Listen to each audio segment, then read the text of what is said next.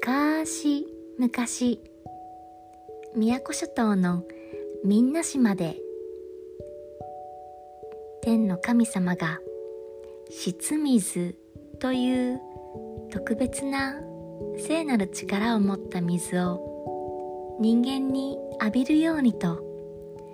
ゲーントという鳥を使いに出しました。質水というのはその地域の言葉で質とは季節のこと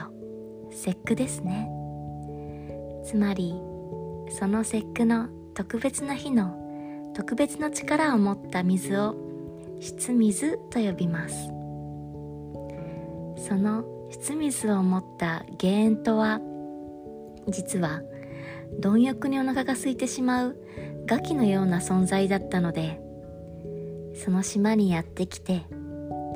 畑のあぜに目をやると野いちごが盛りだくさんに実っていました。うわ美味しそうとうっかり地上に降りてしまい持っていた大事な質水をあぜに置いて野いちごをむしゃむしゃと食べていました。そろ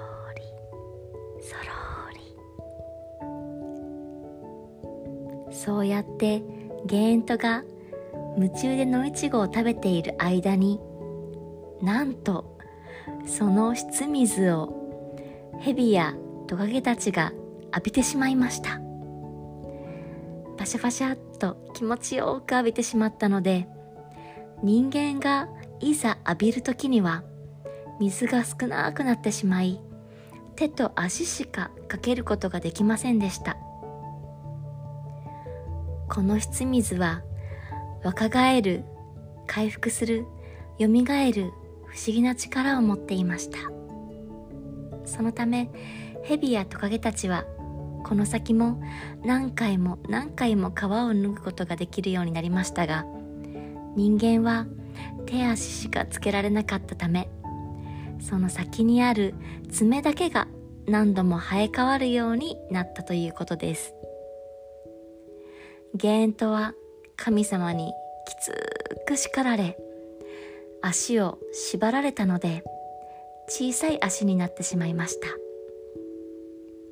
ゲーントとはひばりのことらしいと伝わっています。おしまい。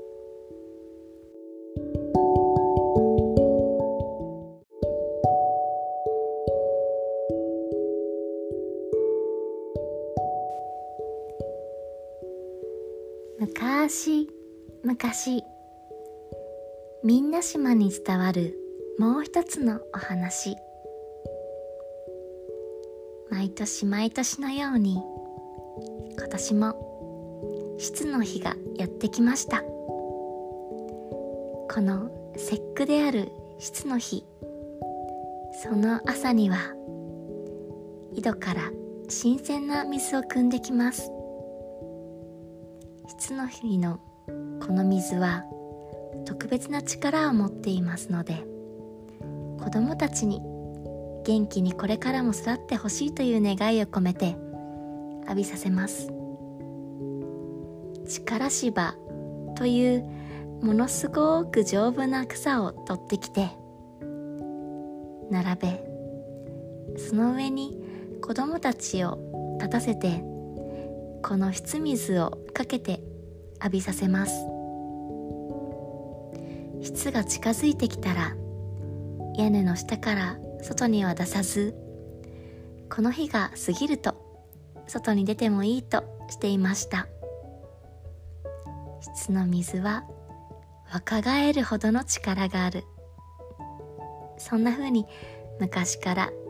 この島の人々は信じてきました。こうした水による若返りを信仰する若水信仰というものは日本各地に眠っています。特に七夕に行われることが多いようです。七夕の日に女性が髪を洗ったり水浴びをするという伝承は日本各地あっちこっちに語り継がれてきた。大事な大事な物語でした。おしまい。